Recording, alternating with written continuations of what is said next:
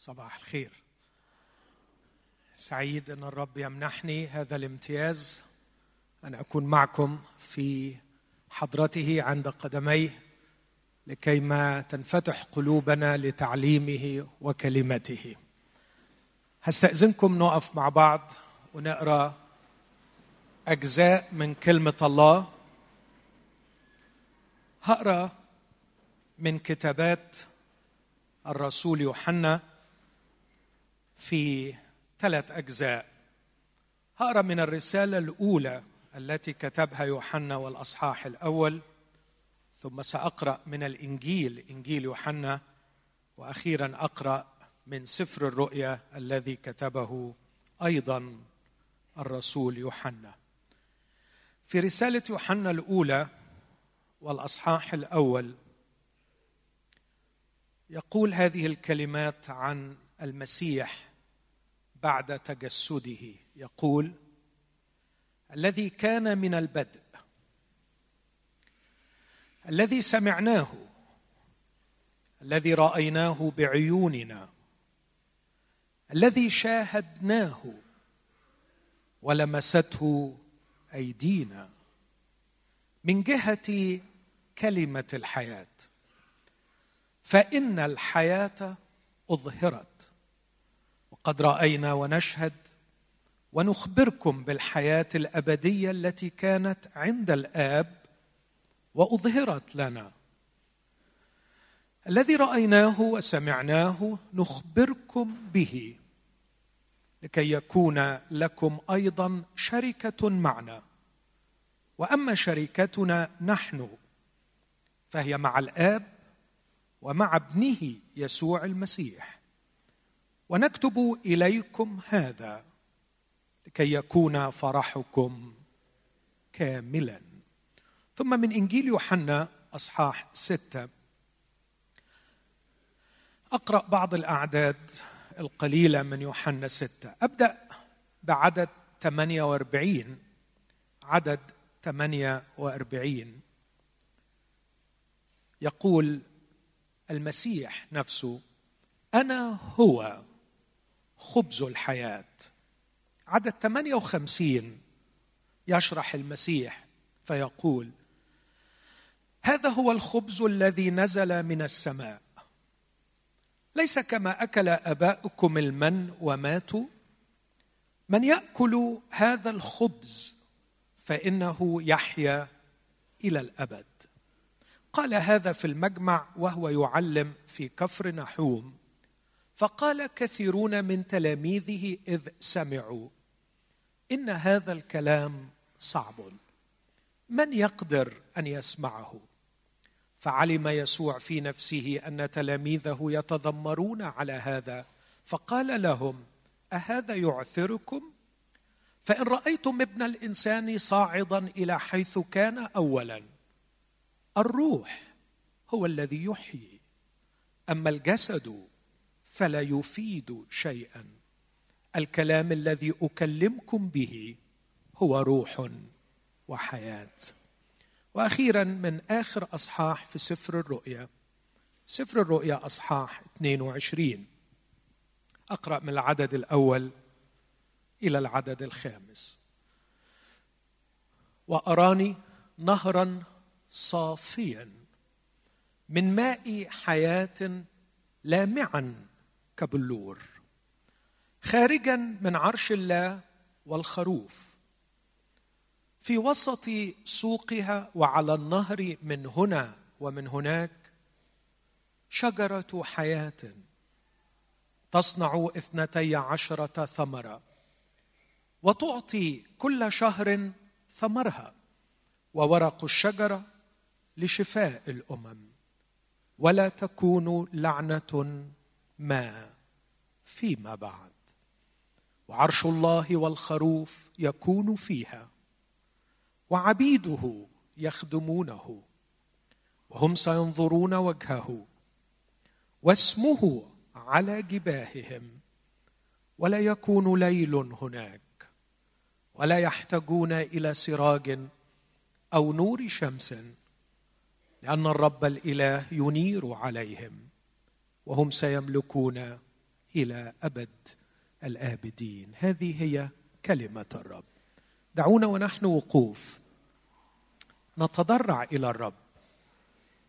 أن يسكن هذه الكلمة بغنى في قلوبنا.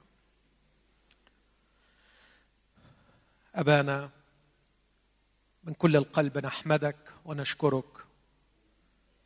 لأجل ابنك يسوع. الحاضر حسب وعده بيننا الآن. كلمة الحياة خبز الحياة شجرة الحياة. الابن الذي أعطيته لنا يا أبانا لكيما نعرفه ونأكله ونشبع به ونحيا به. كما نشكرك يا أبانا لأجل هذه الكلمة المقدسة. التي عرفتنا من أنت وعرفتنا سبيل الحياة معك. أبانا لا ندعي أننا نفهمها. صغار نحن أمام عمقها. لكن نقول لك مع عبدك فهمني فأحيا. افتح قلوبنا أيها الآب واعمل يا روح الله في أعماقنا في الداخل بقوة. هيئ لكلامك مكان فينا يا ربنا. اسمعنا واسمع دعاء وتضرع كل اخوتنا الماثلين أمامك في كل بقاع الأرض الذين ينتظرون كلمة من عندك. في اسم المسيح يا أبانا استجب. آمين.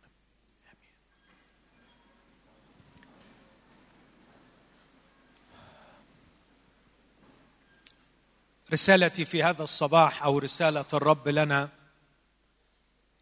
ليست في صلب قضية الألم التي أتناولها في اجتماع صباح الجمعة لكن أعتقد أنها ليست بعيدة عن قضية الألم وإن كانت تتناول نوعا من الألم المختلف بعض الشيء.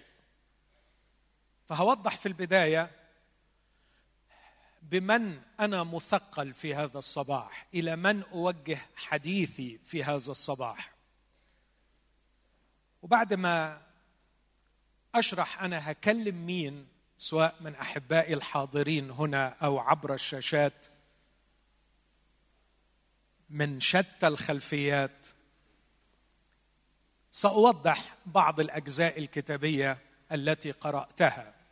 وأضع هذه الرسالة تحت هذا العنوان الحياة بين المعضلة والمعجزة. الحياة بين المعضلة والمعجزة. لمن أتكلم في هذا الصباح؟ مين اللي أنا مشغول بيهم مثقل بيهم؟ الحقيقة مشغول بأشخاص جادين في هذه الحياة. أشخاص يعانوا من ألم مختلف. ليس هو ألم الفقر ولا ألم المرض ولا ألم الظلم.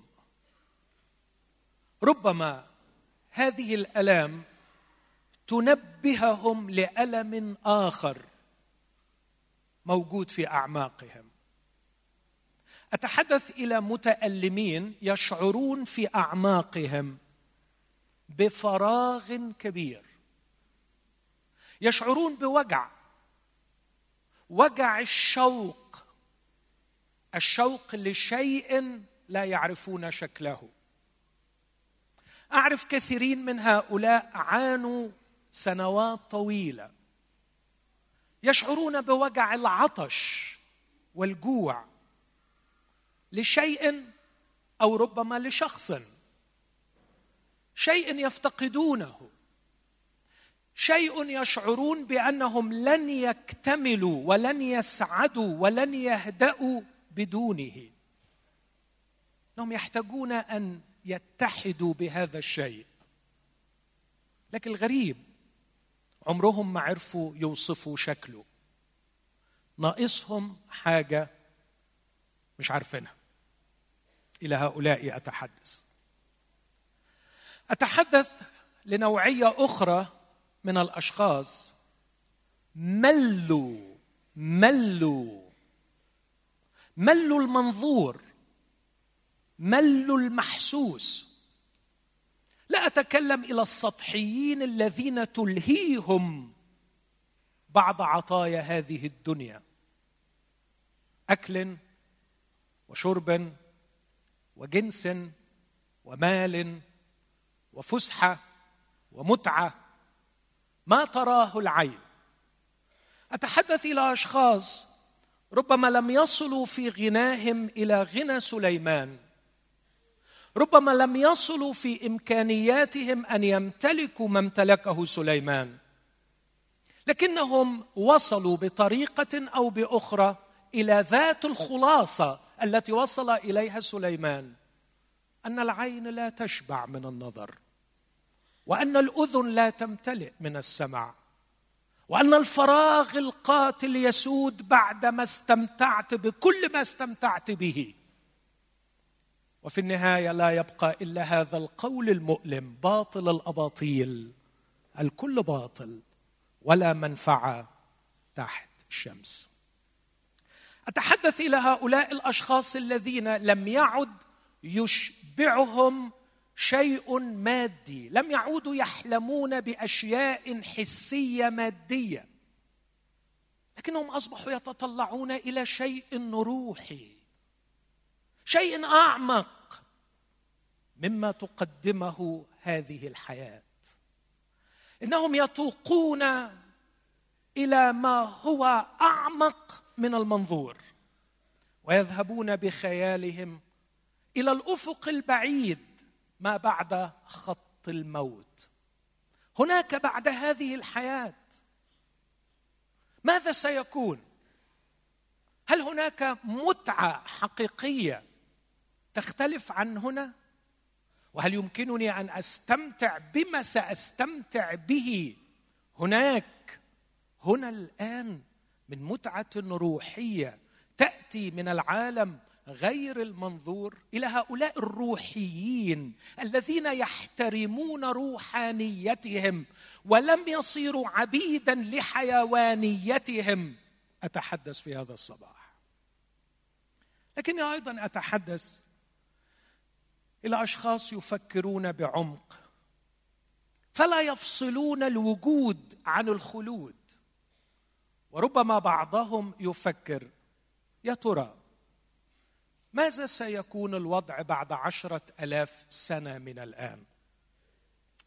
هل سأكون في حضرة الله؟ أم سأكون في غياهب العدم؟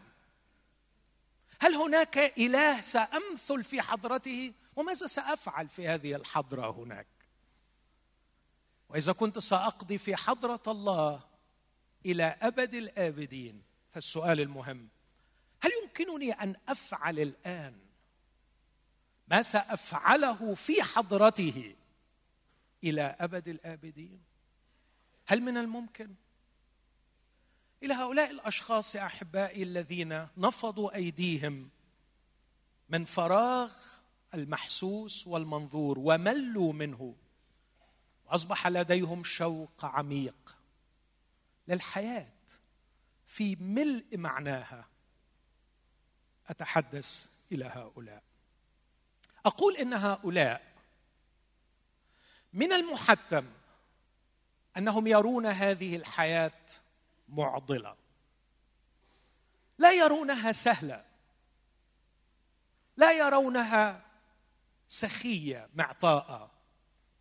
إنهم يرون الحياة معضلة حقيقيه صحيح. يرون الناس حولهم تلهيهم أباطيل الحياة. تلهيهم متع وقتية. لكن هؤلاء الأشخاص لا يقبلون هذا المخدر ويبحثون عن هذا الشيء. يبحثون عنه بإخلاص. وبذلك يرون الحياة معضلة.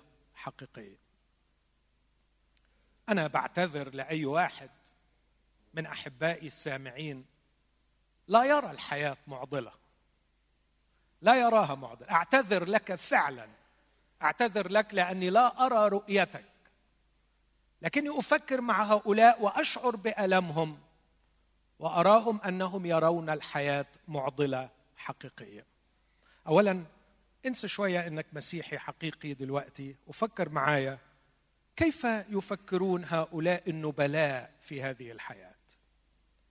واحد منهم مفكر عظيم وراقي اسمه أونامونو مفكر أسباني وكاتب مسرحي وكاتب قصص. عندما تعمق في هذه الحياة قال إن هذه الحياة ليست سوى متناقضات. فنحن لا نعيش إلا على متناقضات ومن أجل متناقضات. إنها مأساة. لا تعرف طعم الانتصار ولا حتى أمل الانتصار. إنها ليست شيء سوى التناقض. ونبيل انجليزي مفكر ومؤرخ اسمه هوراس وولبول قال إن هذه الحياة إذا كانت في نظر الإنسان الذي يفكر ملهى فهي في نظر الإنسان الذي يشعر مأساة. وقال فيلسوف ألماني عظيم هو بيتر فوست قال ما هذه المأساة التي يعيشها الإنسان؟ وهو يروح ويجيء بين البايوس واللوجوس بايوس الحياة اللي منها جت كلمة بيولوجي واللوجوس العقل. اسمع من فضلك يقول فلا يجد في الحياة الإشباع التام ولا يجد في العقل الراحة النهائية. وفيلسوف فرنسي آخر كان وزير الثقافة في فرنسا في نهاية القرن العشرين يقول عبارة غريبة بعض الشيء الحياة لا تساوي شيئا. مالرو. الحياة لا تساوي شيئا لكن لا شيء يساوي الحياة. إنهم يرونها مأساة وملهاة وهم يفكرون في أعماقها وهم يرون الفقر وهم يرون الظلم وهم يرون المرض وهم يرون الخداع. وهم يرون الأكاذيب وهم يرون الشر. هذا الواقع الذي نعايشه في بلدنا كل يوم وربما نحاول أن نهرب من رؤيته أو نحاول أن نتناساه لكنه واقع حقيقي موجود. الذين تأملوه ورأوه يروا أن هذه الحياة معضلة كبرى. بعض بيهرب من هذا الواقع إلى اللذة إلى المتعة. وعلى فكرة لا يصعب على الإنسان أن يجد المتعة. سهل. يقدر يلاقي أي حاجة يستمتع بيها. متعة الأكل متعة الشرب متعة الجنس متعة المخدرات.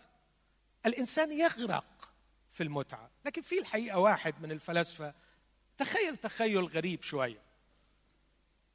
أنا عايزك تتخيل إنهم قدروا يخترعوا جهاز مبرمج.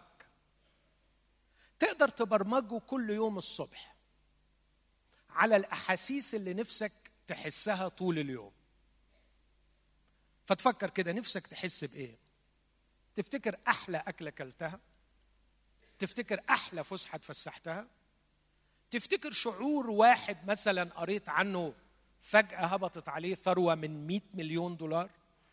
حاول تتخيل كل الأحاسيس اللي نفسك فيها. وكل اللي تعمله برمج الجهاز الصبح على كل الأحاسيس اللي نفسك فيها. وبعدين دخل التو إلكترودز بتوع الجهاز واحد في ودنك اليمين وواحد في ودنك الشمال ولا واحد على جنب راسك هنا والتاني على جنب راسك هنا. ودوس اون الساعة كذا يدي لك الإحساس الفلاني، الساعة كذا يدي لك الإحساس الفلاني، الساعة كذا يدي لك الإحساس الفلاني، بحيث إنك على آخر اليوم تكون استمتعت بكل أنواع المتع اللي جسمك في يوم من الأيام شعرها أو حتى حلم بيها. على فكرة مش بعيد يعملوه الجهاز ده قريب يعني. أنا استغربش. لا يمتنع عليهم كل ما ينوون أن يعملوه. مش بعيد ابدا يقدروا يعملوا الجهاز ده. بس عايز أسأل سؤال. بعد كام يوم الشخص هيظل مقتنع بهذا الجهاز. أتخيله بعد فترة قليلة سيحطم الجهاز. وسيصرخ صرخة مرة شاعرا بالفراغ العميق إني لا أريد أحاسيس لكني أريد واقع واقع اعيشه وليس مجرد أحاسيس. إن الأحاسيس مهما امتلكت منها ستتركك أكثر فراغا ويتعمق في داخلك الاحتياج لشيء أكثر ربما أكبر في الحجم أو مختلف في النوع. لكن في كلتا الحالتين يظل الفراغ في داخلك يصرخ مناديا شيئا أعمق أعمق من مجرد أحاسيس. أنت تحتاج إلى حياة شيء حقيقي. لكن من الجانب الآخر هؤلاء الأشخاص لم يقرروا الانتحار. هؤلاء الأشخاص على الرغم من رؤيتهم الثاقبة للتناقض في هذه الحياة للمعضلة في هذه الحياة لكنهم يقفون من بهار أمام منظر النجوم في السماء وأمام منظر الزهور في الحقول. بل يقفون بانبهار شديد أمام طفل يولد أو جنين يتكون. عندما يقرؤون ويتعلمون عن سرائر وغرائب وإبداع النظام في هذه الحياة يصرخون معلنين أنه في هذه الحياة توجد معجزة. لكن لماذا هذا القبح؟ لماذا هذا الدمار؟ لماذا هذا التشوه الذي أصاب الحياة؟ ويظل عقل المفكر حائرا بين المعضلة التي يراها وبين المعجزة الواضحة التي لا يستطيع إنكارها. لو كانت الحياة مجرد معضلة لكان الانتحار طريقا سهلا. ولو كانت الحياة معجزة فقط دون معضلة ما كان هناك هم ولا وجع ولا حيرة ولا فكر. لكن مشكلة هذه الحياة هي حيرة الإنسان بين المعضلة والمعجزة. إخوتي الاحباء أتخيل تخيل أني ذهبت مع شخص في أمريكا دعاني إلى رحلة في البراري وهناك أخذني إلى منطقة مملوءة بالمستنقعات القذرة. رأيت فيها الوحل والطحالب والعفونة والروائح النتنة. رأيت فيها الحشرات السامة. رأيت فيها كل شيء قبيح. برك برك برك. وسالته ما هذا القبح؟ قال لي الحقيقة أصل إحنا هنا على بعد مئة كيلو من نهر. النهر كان يتدفق ويجري إلى هنا. لكن هناك عوائق أقيمت لسبب ما طبيعية أو اصطناعية.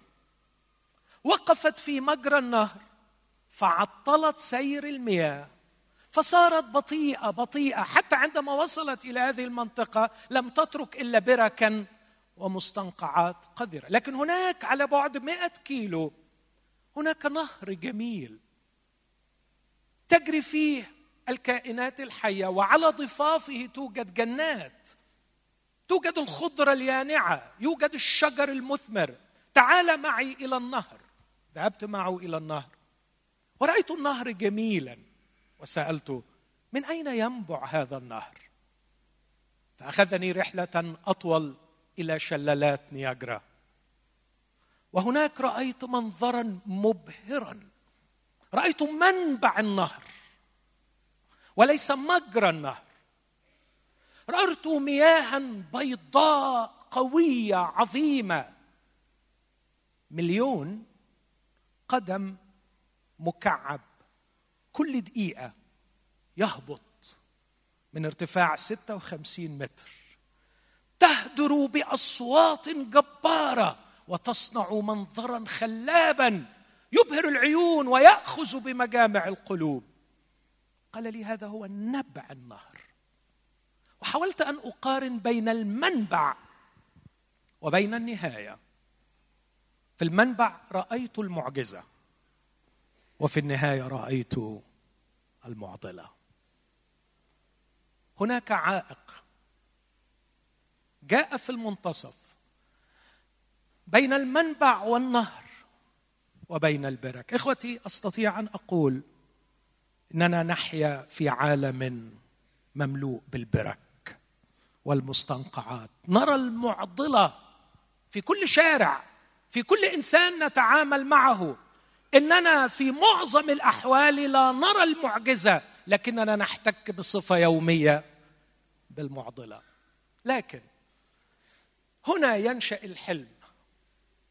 هل من الممكن أن أرى هذه الحياة المعجزية في منبعها؟ هل يمكنني أن أرى حب الام في منبعه. هل يمكنني أن أرى صفاء الذهن في منبعه؟ هل يمكنني أن أرى القدرات الخلاقة المبدعة التي في العقل البشري لكن لا أراها بعد أن صارت مستنقعات آسنة لكن أراها في نبعها الصافي؟ هل من الممكن؟ هل من الممكن؟ هل من يأخذ بيدي لا إلى مجرى نهر الحياة بل إلى منبع الحياة لكي ألتقي بالحياة في جوهرها في أصلها في نبعها. قبل أن لا يبقى لي منها إلا بقايا حياة. بقايا حياة تجري في أجساد وفي عقول ملوثة عفنة مدمرة لما حولها. هل من الممكن أن يحلم البشر أن يروا الحياة. إنهم يرون اثرا لها في ابتسامه طفل في حنان أم في وفاء صديق في قوة عقل في روعة تضحية. إنهم يرونها. لكن الشوق العميق هل من الممكن أن نراها في جوهرها في أصلها في نبعها؟ هل من الممكن أن نرى الحياة؟ سؤال جميل. ممكن نرى الحياة. لاحظ مش بقول أرى اثرا للحياة لا أنا نفسي أشوف الحياة نفسها. نفسي أشوف الحياة نفسها. أعتقد إنه هذا شوق مشروع أن أرى الحياة. لاعتبارين. لاعتبارين. فكر معايا فيهم. الاعتبار الأول اعتبار وجودي. بصراحة لو كانت الحياة بملئها موجودة من حقي أمتلكها. لماذا أعيش فقيرا على أثر من الحياة؟ لماذا لا آخذ الحياة؟ لماذا لا أمتلك الحياة بكل نبعها وقوتها وعظمتها؟ لماذا أكون ميتا يتذوق أحيانا طعم الحياة. لماذا اكون لأ أكون حيا يصارع الموت ويقهره. ده من حقي. إذا كنت أنا شفت الحياة وحسيت في نفسي بالحياة أعتقد إنه من حقي إني أمتلك الحياة. لكن السبب الآخر أعتقد إنه من يؤمن بوجود الله أعتقد إنه فهمني. وأعتقد إنه هيقدر يستنتج ببساطة إن شلالات نياجرا بالنسبة لهذا النهر هو الله بالنسبة لهذه الحياة.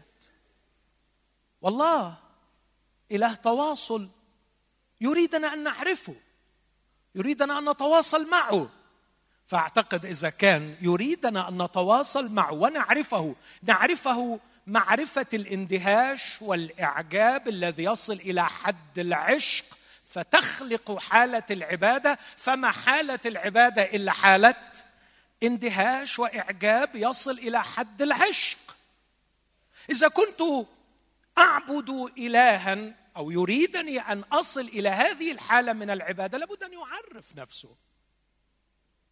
وأعتقد إنك توافقني إنه مئات الأحاديث وآلاف الحوارات مع أحد الرؤوس أو الملوك الرؤساء أو الملوك. لا يساوي أن تقضي معه يوما في بيته. تطلع على أسرار حياته. إذا كان الإله يريدنا أن نعرفه فنحبه فنعشقه فنعبده. أعتقد أبسط شيء يعمله إنه هو يظهر حياته يعرفنا حياته. مش يقول لنا أفكار مش يبعث لنا كلام. لكن إذا أرادنا فعلا أن نعرفه عليه أن يخلع الرداء أن يكشف حياته. إخوتي الأحباء في ضوء هذا الاحتياج الشرعي الاحتياج المنطقي الاحتياج الوجودي الاحتياج الروحي أعتقد أمام هذه الحيرة حيرة المخلص بين الحياة كمعضلة والحياة كمعجزة. كان من المستحيل أن تظل السماء صامتة. كان من المحتم أن تتدخل. أن تتدخل. ولهذا تأتي افتتاحية هذه الرسالة العجيبة رسالة يوحنا. اسمع معايا من فضلك هذه الكلمات في يوحنا الأولى واحد. وركز معايا. ركز معايا. يوحنا بيقول كلام غريب جدا. بيقول يا جماعة أنا هكتب لكم عن اللي حصل. اللي حصل هنا ليس من الأزل لكن اللي حصل بعد التجسد. الذي كان من البدء. بدء التجسد. إيه اللي حصل في البدء؟ كنت على بحيرة طبرية. أعيش يوما عاديا كصياد عادي مع زملاء الصيادين لكني سمعت صوتا يقول هلم ورائي فالتفت ورأيت شخصا. سمعته ورأيته. لبيت الدعوة وتبعته فاطلعت على حياته. أكل وشرب قدامنا. بكى ورأينا دموعه. ضحك ورأينا ضحكاته. رأيناه يعطف على الأطفال ويحتضنهم. رأيناه يحب المرأة ويقدرها أيما تقدير ويحترمها. رأيناه يدخل بيوت لم نتوقع أن يدخلها.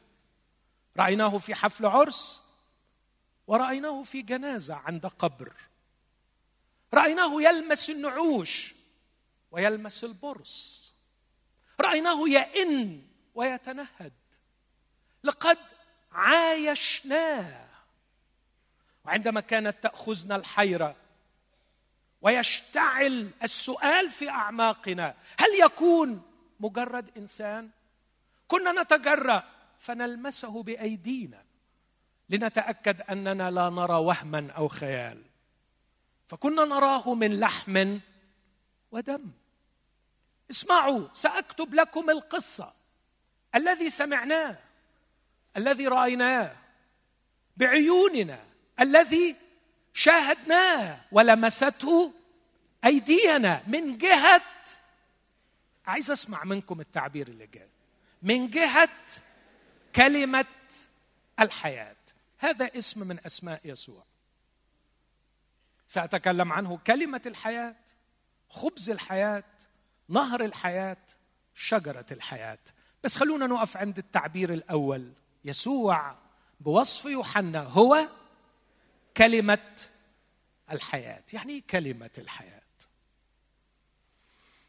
ما تخلطش بين الاسم ده وبين الاسم اللي في يوحنا واحد في البدء كان الكلمة. الكلمة بالألف واللام اسم من اسمائه بس يختلف عن كلمة الحياة. احتملوني حتة صغيرة صعبة شوية.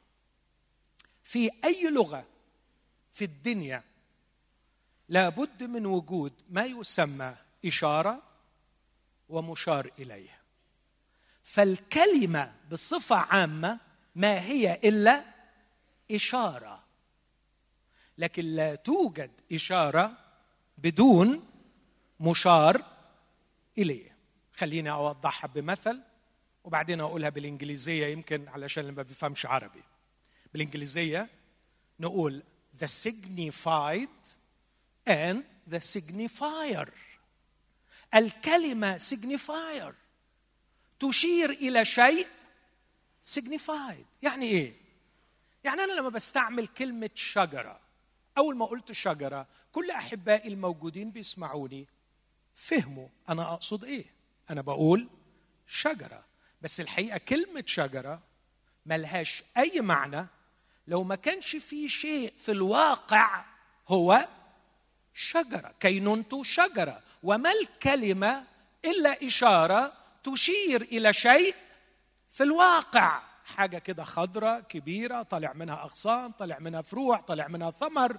هي شجرة في كينونتها. وما الكلمة التي أستعملها إلا إشارة لهذا المشار إليه اللي هو الشجره يسوع المسيح كلمة الحياة هو إشارة هو معبر هو مظهر هو شارح هو اللي بيفهم بيفهم واقع مشار إليه اسمه الحياة. عندما غابت صورة الحياة عندما أصبحنا نعيش في برك ومستنقعات عندما جاء الناموس ناموس موسى فلم يظهر فينا إلا كل موت وأخرج منا الموت بدلا من أن يخرج. الحياة. بولس يصرخ في روميا سبعة ويقول الوصية أعطيت للحياة لكن الوصية التي للحياة صارت هي نفسها لي للموت. لأنه قبل ما جاءت الوصية كنت عائشا أنا قبلا لكن لما جاءت الوصية عاشت الخطية فمت أنا. فوجدت الوصية التي هي للحياة هي نفسها لي للموت. ويحي أنا الإنسان الشقي. عندما ساد الموت عندما أصبحنا نعيش في برك الأخلاق الآسنة وعفونة الظلم والفقر والجهل والغباء وغياب الابتكار والإبداع عندما صرنا نرى كل شيء رديء اشتعل فينا الشوق لرؤية الحياة. لقد ظننا أنه لا توجد حياة. لقد غابت عنا مظاهر الحياة.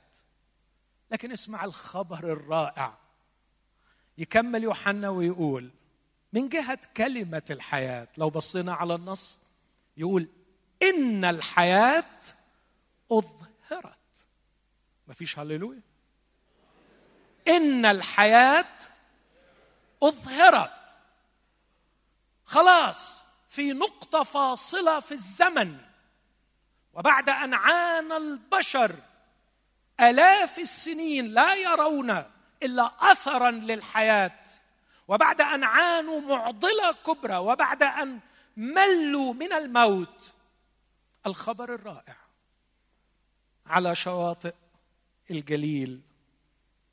وفي شوارعها في الناصره وكفر نحوم في قانا. هناك في تلك القرى الحقيرة كانت الحياة تتحرك. إن الحياة أظهرت. أنهي حياة؟ كمل النص. الحياة الأبدية التي كانت عند الآب. هللويا. هذه الحياة الأبدية التي كانت عند الآب في السماء. اللي جرى لها؟ أظهرت لنا. بقيت متشافة. لا مش بس متشافة. عايشناها. وقدرنا كمان نعمل إيه؟ نلمسها. الحياة ظهرت. الحياة جات. الحياة تتحرك بيننا. في حركة عينيه الحياة. في لمسة يديه الحياة. في توجعه وأنينه الحياة. في دموعه في بيت عنيا رأينا الحياة. في كل مشهد في كل كلمة عندما صمت عندما تكلم. عندما وقف وانتصب قائلا من منكم بلا خطية؟ فليرمها اولا بحجر. رأينا الحياة. وعندما انحنى في العلية لكي يغسل الأقدام رأينا الحياة. عشنا قرونا طويلة لا نرى إلا الكبرياء والقبح والظلم والرياء والكبرياء الديني والتسلط على الآخرين. بثياب الدين. لكن أخيرا رأينا الحياة. رأينا شخصا جاء وسكن في مدينة فقيل عن سكان المدينة الشعب الجالس في الظلمة في كورة الموت وظلاله أشرق عليهم نور نور الحياة. يقول يوحنا في الإنجيل فيه كانت الحياة والحياة كانت نور الناس. النور شغلته يهدي الأقدام للمراد وكانت الحياة فيه هي نور الناس اللي وصفتهم في بداية حديثي. أنا نسيت أذكر منهم فئة كمان. يمكن أفضل إن أنا نسيتها في الأول. الفئة اللي أتحدث إليها فئة اللي تعبوا من الدين اللي زهقوا من الدين اللي مش رافضين وجود الله لكن بيحنوا لحاجة حقيقية مش مجرد تدين شكلي ظاهري. الناس دول مشتاقين لنور يهديهم إلى الحياة. الكتاب المقدس يعلن قائلا فيه كانت الحياة والحياة كانت نور الناس والنور يضيء في الظلمة. والظلمة لم تدرك الترجمة العربية هنا ضعيفة لم تدرك ترجمة خاطئة هي لم تقهره. الظلمة لم تستطع أن تقهر هذا النور. تعقبته لكي تقهره لكنها لم لم تدركوا لم تقهروا. لا تستطيع أن تطفئوا.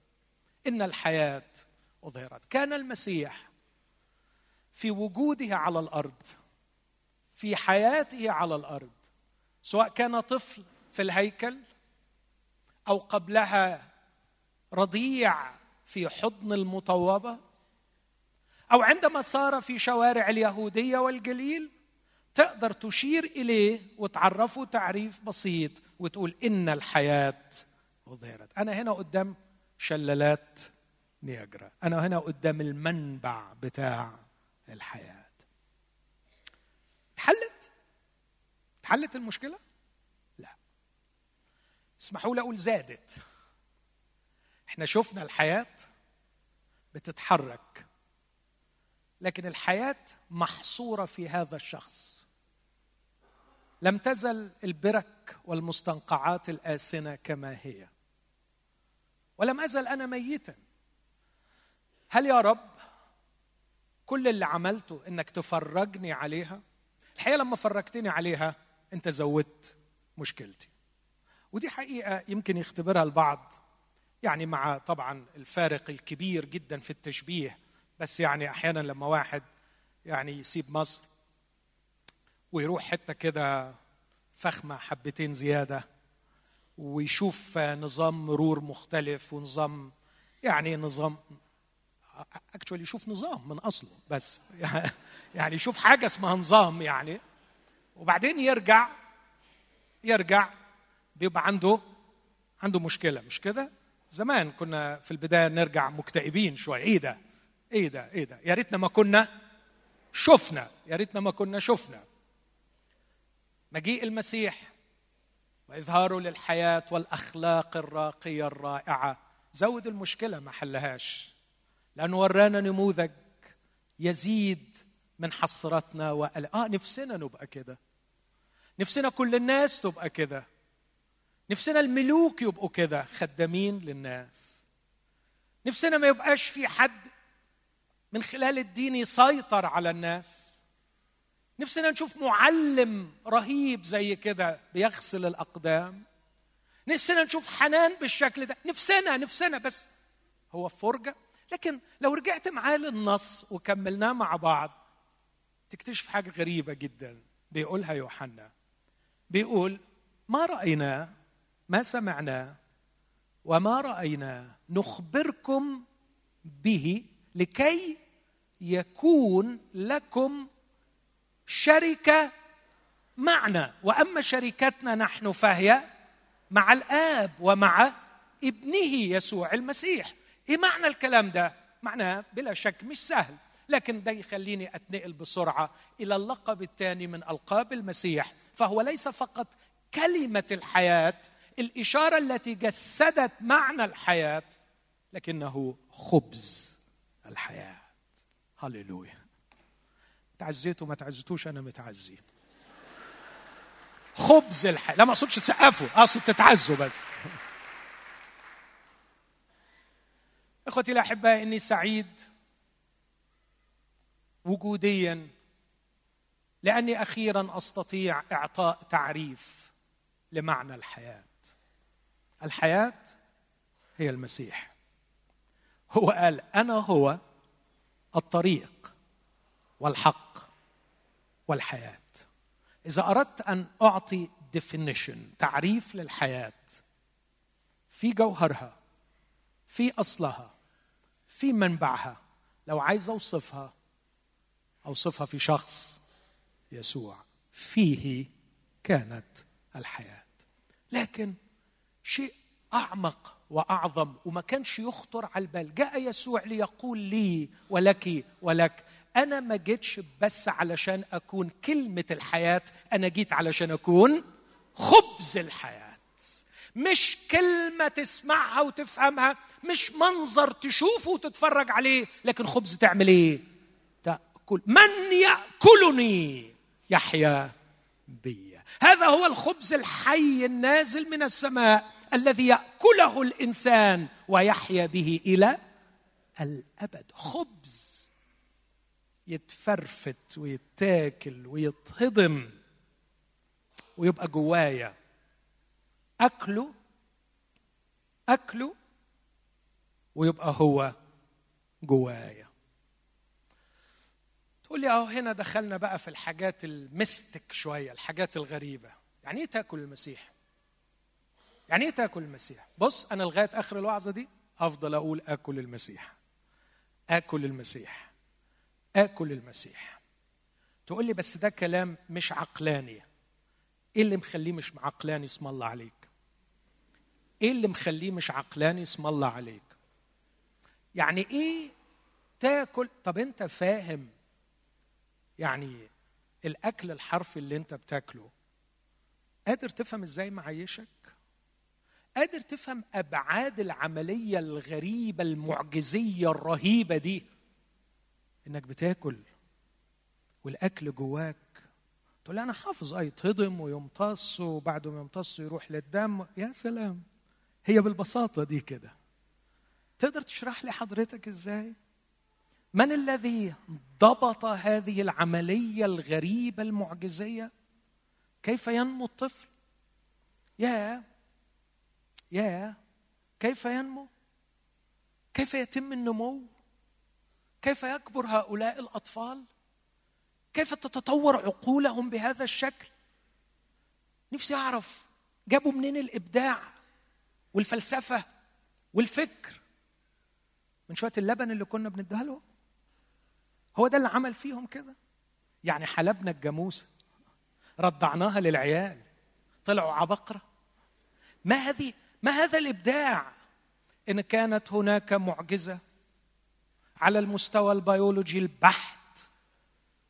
أليس من الممكن بل ومن من المحتم أن تكون هناك معجزة أعمق على المستوى الروحي البحت؟ أنا كائن روحي يحتاج إلى خبز روحي يمنحه الحياة الروحية.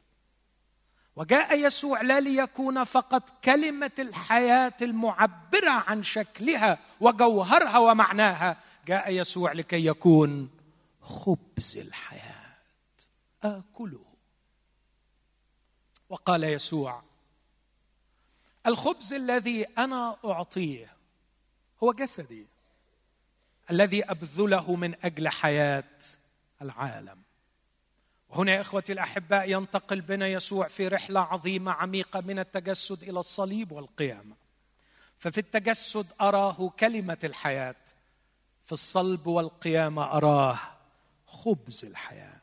ما كان يسوع ممكنا أن يتحول من كلمة الحياة إلى خبز الحياة بدون الصلب بدون الموت والقيامة. والخبر الرائع أن يسوع قبل أن يموت وقبل أن يقوم لكي ما يكون هو خبز الحياة. دخل الموت. بلع الموت. شرب الموت. داء الموت. بس الخبر الجبار أكل الموت. أكل الموت. لم يعد هناك موت. إخوتي الأحباء نحن نتعامل مع شخص خارج من قبر. تخيل خارج من قبر. ليس هناك من أخرجه من القبر لكنه هو الذي خرج من القبر. علشان يبلغك الخبر قد أبتلع الموت. إلى غلبة. أين شوكتك؟ يا موت أين غلبتك؟ يا هاوية. الموت اتغلب. الموت اتغلب. وطلع لنا واحد بالع الموت وخلص منه. والغريب جدا لما راح للتلاميذ في العليه أراهم يديه وجنبه ثم نفخ. وكأنه يعود بنا. ليوم تأسيس الحياة على الأرض. يوم جبل الرب الإله ترابا من الأرض. تراب حفن التراب. ميتة. لكن عمل فيها إيه؟ نفخ. فصار آدم نفسا حية. وقف يسوع في العلية. يري يديه وجنبه عشان يقول دخلت الموت وبلعته. دخلت الموت وغلبته. لقد كانت هناك معركة مرعبة على الصليب. لا نعرف أبعادها ولا نستطيع أن نفهمها. هناك كان يسوع يذوق بنعمة الله الايه الموت لأجل كل واحد. وعندما بلع الموت قال قد أكمل ومات يسوع ودخل القبر لكنه خرج ليرينا أنه هو نفس الشخص الذي كان مسمرا لكن لينفخ نفخة الحياة ويعطي الحياة ويقول اقبلوا. الروح القدس. يأتي الروح القدس ويصنع فيك هذه المعجزة ويحول يسوع إلى حياة في داخلك. تأكل خبز الحياة. هنا أتوقف وأقول إزاي آكل. محتاجك تفكر معايا في ثلاث نقط بس في نقط كتير بس ثلاث نقط. الخبز ليس للدراسة. الخبز ليس للدراسة. لكن الخبز لل للأكل. ممكن تقعد تدرس في أعظم كليات اللاهوت عن شخص يسوع وتدي محاضرات لاهوتية جبارة عن شخص يسوع وتعيش جعان وتموت جعان. تموت جعان. آه. أزود فئة كمان بتكلم ليهم النهارده. كل شوية بزود واحدة. هؤلاء الذين يقبعون في قبورهم موتى. يأكلون ليدعموا موتهم. وهؤلاء الذين يخرجون. يفنوا أنفسهم ويؤكلون لكي يحيوا آخرين. في فرق بين الاثنين. في ناس مستمتعة جدا. إنهم عايشين موتهم. ركز معايا الله يطول عمرك. عايشين؟ عايشين موتهم. يعني إيه عايشين موتهم؟ عرفش عايشين موتهم. الموت إمتى الموت بيقول كفاية؟ في ناس ما بتعرفش تقول كفاية. عايز تاخد تاخد تاخد. هو بياخد. هو بياخد كل حاجة. هو عايش بس علشان هو ما يعرفش غير إنه ياخد. ياخد. وكل ما ياخد أكتر كل ما بيدعم موته أكتر بيعمق موته أكتر. لكن في أشخاص تبعوا يسوع. دول طالعين وراه من القبر. يفنوا أنفسهم. نحن الأحياء نسلم دائما للموت لكي تظهر حياة يسوع في جسدنا المائت. هؤلاء لا يأكلوا لكن يؤكلوا لكي يحيوا. آخرين. إلى هؤلاء أتحدث. أتحدث عن يسوع خبز الحياة. الخبز ليس للدراسة. أنا أشجع بكل قلبي الدراسة لكن الدراسة للأحياء وليس للموت. علشان تستمتع بالمسيح أو بلغة أخرى علشان تستمتع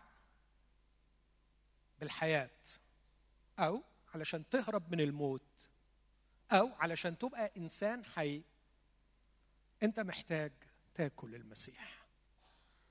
تاكل المسيح. مش محتاج إنك تدرس عنه لكن تاكله.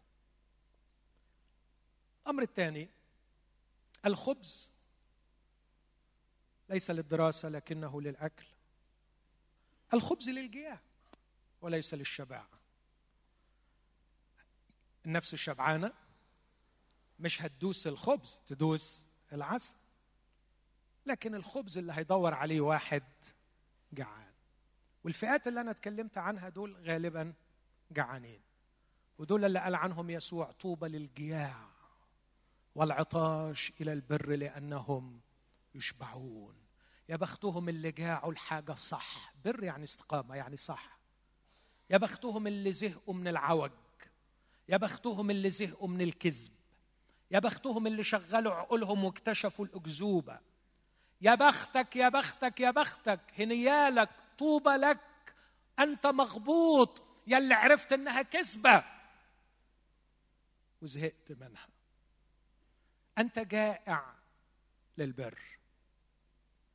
الخبز ليس للدراسة لكن للأكل. ولن يبحث عن الخبز للأكل إلا شخص جائع عشان كده كتير يعني من أحبائي يقول طب أنا أعمل إيه دلوقتي؟ أقول له الحقيقة أنت ما عنديش حاجة أقولها لك تعملها ولو قلت لك مش هتعمل لأن حضرتك مش جعان. الكلام بتاعي ده هيفهمه كويس قوي واحد جعان وعلى طول بياخده وبيخلص بيه من غير ما اوصف له أي طريق. بياكل يسوع بيعرف ياكل يسوع. من فترة بسيطة شفتها واكلاه ومش بس واكلاه وشبعانة بيه وباين على وشها. بعدين أقول لها قريتي إيه بقى في الكتاب المقدس؟ قالت ما عنديش كتاب مقدس. ما عنديش كتاب مقدس. آه لسه ما تعرفتش على الكتاب المقدس. بس كلت. شبعت. على فكرة يسوع للجعانين أما المستغنيين والمستريحين واللي لاقيين لهم سكتهم واللي راضيين بموتهم عمرهم ما هيتصوا فيه خالص. لكن الباقيين دول اللي جعانين صدقوني حتى لو هم ما راحولوش هو بيروح لهم وبيدور عليهم وما بيسيبهمش إلا وهو بيعطيهم الحياة. لكن آخر حاجة الخبز. لو انت جعان ولازم تاكله عندي خبر مش حلو. ما ينفعش حد ياكله لك. يعني لو حضرتك جعان ما ينفعش حد ياكل لك يعني انت لو تعبان ونفسك في مشوار معين ممكن حد يعمله لك. ممكن حد يذاكر لك. ممكن حد يعمل لك أي حاجة انت محتاجها. لكن الشيء الغريب محدش هينفع ياكل لك. أحيانا بقدر إخواتي اللي بيحاولوا يعملوا برامج للمؤمنين علشان تنميهم. بس من وجهة نظري إذا ما كانش جعان وهياكل لروحه ولا ميت برنامج هينفعه. إذا ما كانش الأكل عمل فردي بحت. ليأكل على ضرسه ينفع نفسه. ما ينفعش حد ياكلك. لابد إنك أنت تأكل بنفسك. كيف آكل المسيح؟ هقولها تاني بملء الفم. آكل المسيح. ليس اختراعا فلسفيا ليس عظة روحية لكن لأن هذا هو كلام المسيح. من يأكلني؟ يحيا بي. لكن لاحظ لاحظ. قد إيه بشكر ربنا إنه الكتاب سجل القصة دي. أول ما قال كده ناس من تلاميذه قالوا هذا الكلام صعب. وده اللي قريته في إنجيل يوحنا أصحاح ستة وعدد 58 أقرأ تاني من فضلكم علشان أشوف المسيح رد على الناس دول وقال إيه لأنه ده فيه أعتقد درس مهم لينا. يقول في أصحاح ستة بعد ما قال أنا هو خبز الحياة ودي بالمناسبة أول واحدة من سباعية يسوع يبدأها بالقول أنا هو أنا هو خبز الحياة أنا هو القيامة والحياة أنا هو نور العالم إلى آخر السباعية الجميلة دي. هنا بيقول أنا هو خبز الحياة. يبدأ بالخبز أهم حاجة. في عدد 56 آه، يقول في عدد 57 كما أرسلني الآب الحي وأنا حي بالآب فمن يأكلني فهو يحيا بي. بعدين قال كثير عدد ستين. هذا الكلام صعب. من يقدر أن يسمعه؟ فعلم يسوع في نفسه أن تلاميذه يتذمرون على هذا. ده مش بس رفضوا زمروا. فقال لهم أهذا يعثركم؟ فإن رأيتم ركز معايا في الكلام ده من فضلك. ابن الإنسان صاعدا إلى حيث كان أولا. أنا بقدم دعوة لآلاف السنين بس ابن الإنسان مش موجود على الأرض علشان يتاكل. ابن الإنسان سوف يصعد إلى حيث كان أولا. طب إيه معنى الكلام ده؟ معناه إنه مش هيكون متاح علشان يتاكل. يبقى ما يقصدش اطلاقا إن إحنا هناكله أكل. حرفي. ركز في الكلام اللي بيقوله. الروح. هللويا. الروح. بالألف واللام. هو الذي يحيي. الروح هو الذي يحيي. أما الجسد فلا يفيد شيء يعني لو جبت لك جسم يسوع ووكلته لك هتفضل ميت. هتتحول من شخص آكل لحوم إلى آكل لحوم بشر. بس. لكن لن يغير فيك شيئا لكن اللي بيغير هو مين؟ الروح هو الذي يحيي. أما الجسد فلا يفيد شيئا وبعدين يقول الكلام الذي أكلمكم به هو روح كلام روحي. روح وحياة.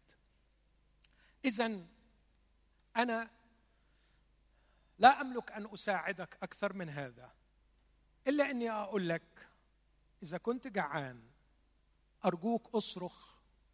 للخبز.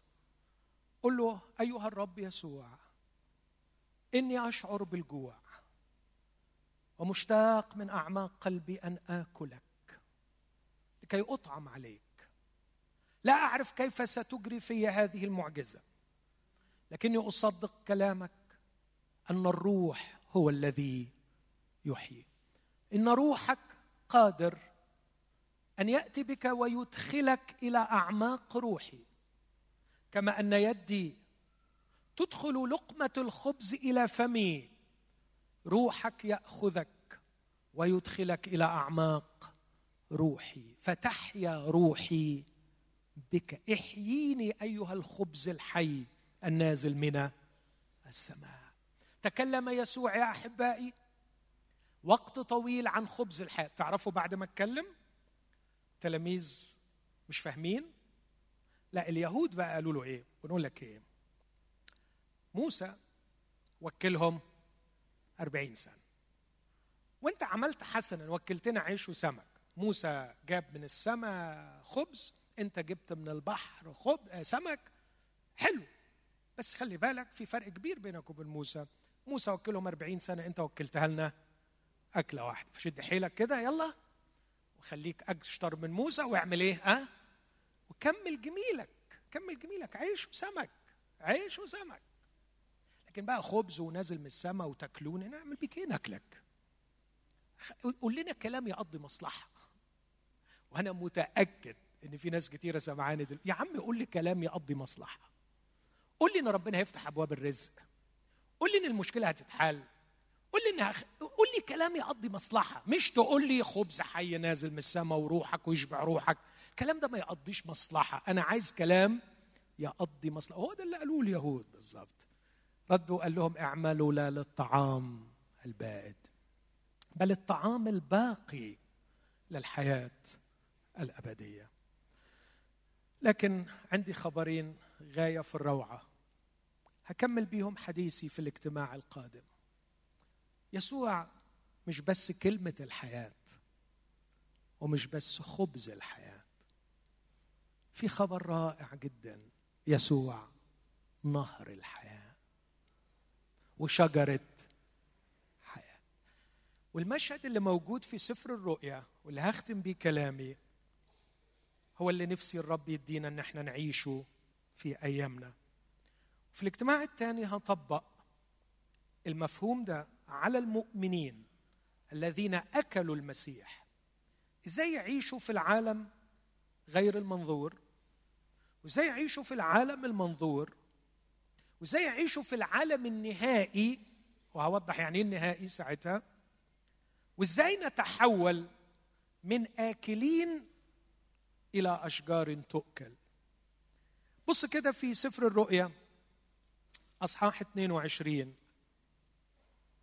وراني مش كلمة الحياة ولا خبز الحياة نهرا صافيا من ماء حياة. لامعا فاكرين منظر شلالات نياجرا اللي قلت عنها خارجا منين؟ من عرش الله وإيه؟ والحمل. هناك في التصاقي بالحمل في نهر بيجري. بس الغريب جدا النهر ده قرر يجري مش من تلقاء ذاته. قرر يخلق سوائي جمع ساقية.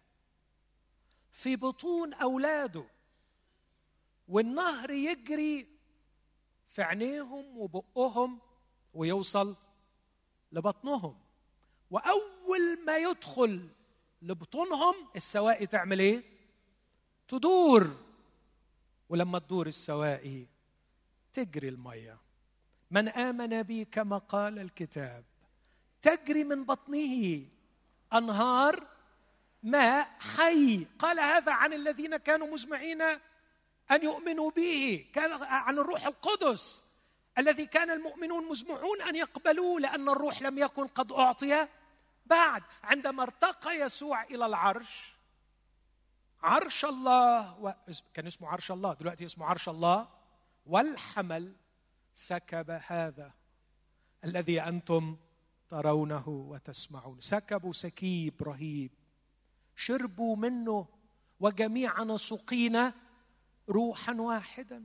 ولما شربنا الروح القدس السواقي دارت. الجالسون أمام العرش الذين الذين يرتوون من نهر ماء الحياة. تجري من بطونهم أنهار ماء حي. بعدين لما تجري المية منهم الناس هتلاقي في وسط سوق المدينة شجرة حياة تعطي كل شهر ثمرها وورق الشجرة لشفاء الأمم. والناس معدية رايحة وجاية. تلاقي شجرة من هنا وشجرة من هنا. يعملوا إيه؟ الجعان يقطف وياكل. وتتحول من شخص كان جعان إلى شخص بيشبع جوع الآخرين. العرش ووسط المدينة هؤلاء هم الذين ينقلون الحياة من العرش إلى سكان المدينة. هؤلاء هم الذين يقفون أمام العرش يمثلون أمامه يرتوون من محضره. من نهر النعمة من نهر الحياة يرتوون. دول اللي شوقهم دايما إنهم ياكلوا وياكلوا وياكلوا ويشربوا منه.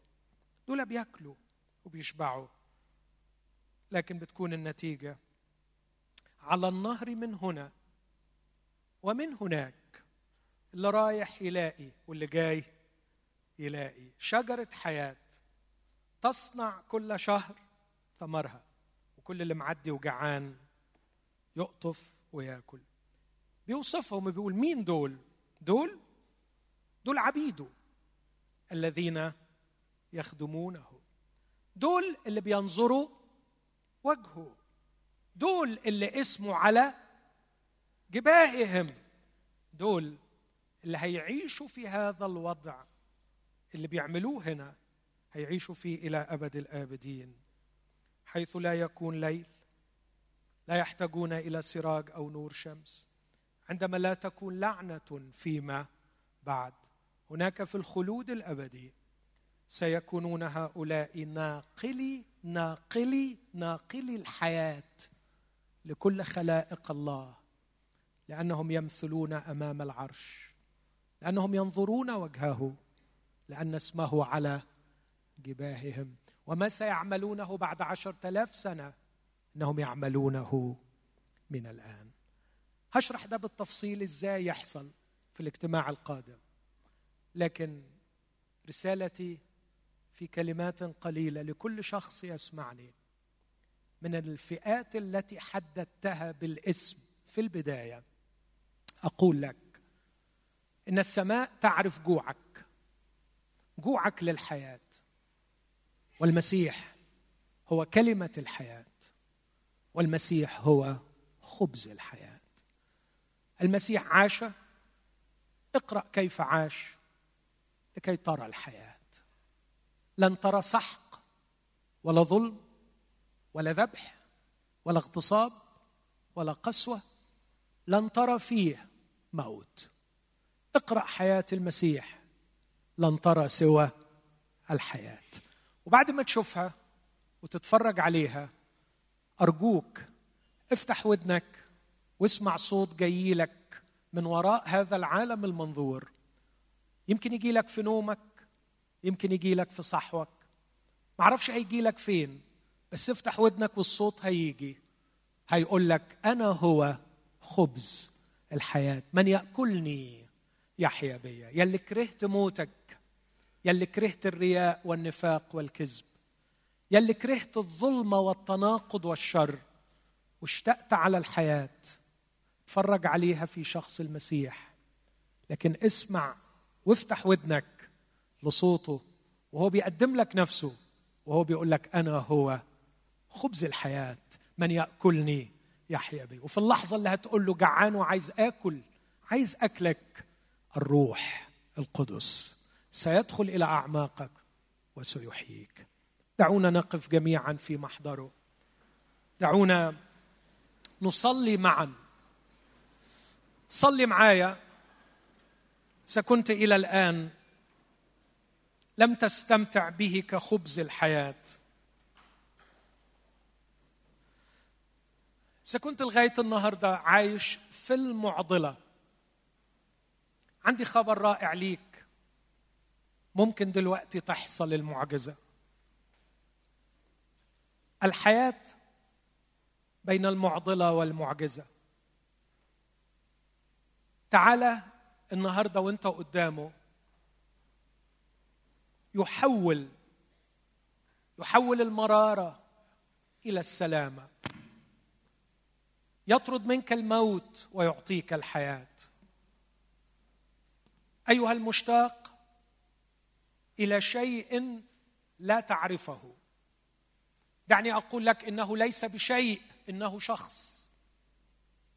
أيها المشتاق إلى شيء لا تعرف شكله. دعني أخبرك أنه ليس بشيء إنه شخص. أنت في أعماقك تحتاج إلى شخص. وليس بشخص عادي لكن شخص يسوع المسيح القادر أن يطلق الحياة. يطلق الحياة فيك. ورا التلفزيون في أي مكان بتشوفني تسمع هذه الكلمة ارفع قلبك للخالق قل له حييني كرهت موتي مليت زهقت. لا متعة شبعاني ولا عالم بيطمني. مشتاق لحياة. يمكن تكون في بلد صوت الموت والدمار حواليك في كل بقعة. اسمع صوت الحياة وانت قاعد في مكانك. قول يا رب احييني. اطلق حياتك فيا. جعان لشخصك ومشتاق ليك يا خبز الحياة. فيك يا يسوع فيك حرية فيك شفاء. فيك سلام فيك حياة فيك يا يسوع فيك يا يسوع.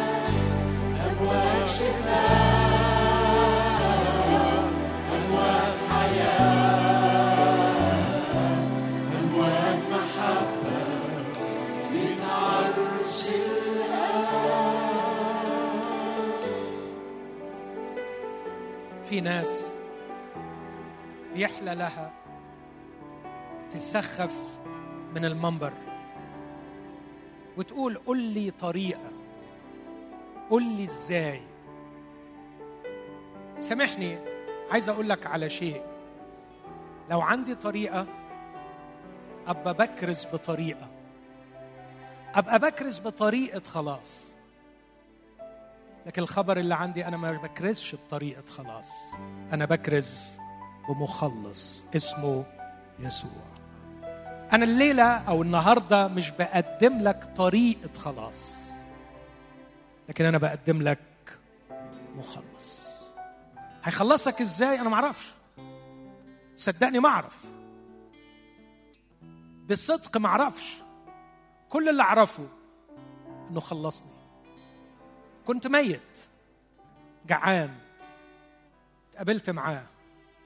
كل اللي أعرفه أقول مع الراجل كيف فتح عينيك؟ ما أعرفش. أعرف شيئا واحدا. كنت أعمى والآن أبصر. لقد التقيت بيسوع. ما أعرفش عمل فيا إيه. ما أعرفش. كلته. ودلوقتي أنا حي بيه. حبايب اللي بيكرز بطريقة آخرها يبقى شيخ طريقة. لكن أنا مش شيخ طريقة ولا بكرز بطريقة. أنا بكرز بمخلص اسمه يسوع. ولم أعزم أن أعرف شيئا إلا يسوع وإياه مصلوب. اقبل يسوع. اقبل يسوع. افتح قلبك وقول له أنا جعان وأنا عايز حياة وأنا تعبت من الموت ومشتاق لتغيير. عايز اكلك يا خبز الحياة. صلي من أجل نفسك وإذا كنت استمتعت وامتلكت يسوع. نفسي الكنيسة متحدة تصلي من أجل نفوس مسكينة مقيدة بالموت. عايزين صرخة تشق السماء صرخة صرخة تشق السماء تفتح العينين على خبز الحياة على نبع الحياة. حوالينا شعوب هلكها الموت. هلكها الموت مشتاقة لنهر الحياة. وإذا كنا بنقول أنهار حياة تجري من عرش الآب قل له هكون أنا السوائي. اللي الأنهار دي تجري ليا أنا اولا ثم تدور السواقي ومن بطني تجري أنهار ماء حي لكل عطشان وجعان وميت من حواليا. صلي من أجل نفسك. صلي من أجل شعوبنا الغالية التي ملك عليها الموت. واصرخ. اصرخ معي أن إشراقة القيامة تحدث والصبح يأتي. وفي الفجر يأتي الفجر.